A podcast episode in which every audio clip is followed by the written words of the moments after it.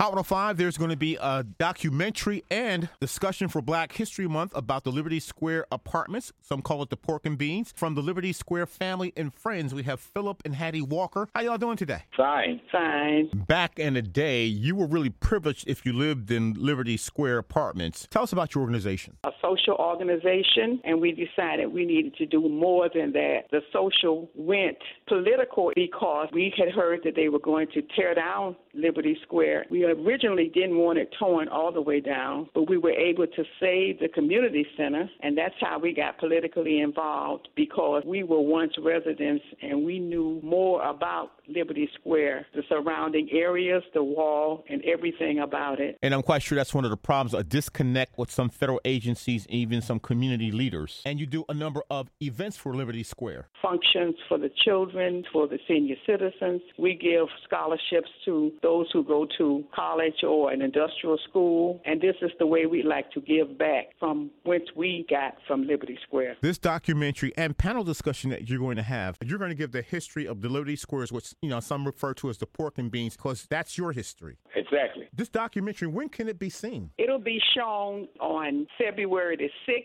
This coming Saturday. at 11 a.m. and it'll be on a Zoom connection. Have our roundtable discussion by way of Zoom. This documentary panel discussion, they have to contact you via phone and your number? 305 696 1819. Again, 305 696 1819. Miss Hattie Walker, we have a misnomer about what we call the projects because when those projects were built, that was state of the art high living. And you can tell those stories about Liberty Square to a generation and folks that don't know. Correct. So many stories. Well, first of all, I can remember that we never had a key to our house. Everybody knew that the house was unlocked, but we had respect. Nobody went into your house. You know, I look back and say, wow, we had telephone party line. Everyone used the same phone line. I knew who my party line was. Once I picked up the phone and I heard conversation, I put it down. Respect, because we knew that you don't do it. The third thing is the respect that we had for any adult. You didn't have to be an old person. If they were an adult and if they told your parent something happened, the parent automatically believed the adult. That's the way we was raised with respect. We knew that our parents' eyes was on us at all times, even though they were at work. Somebody else, if they saw anything and told us to do it, or they say, I'm going to tell your parents, we knew that that was going to happen. And we also use the project as a stepping stone, not a tombstone, to better ourselves. Once we left the project, I can guarantee you 75% of those people moved into homes. That's how the project's reviewed. You lived there, then you got your home. You didn't stay there generation to generation. There you go. We, we didn't use it for a tombstone.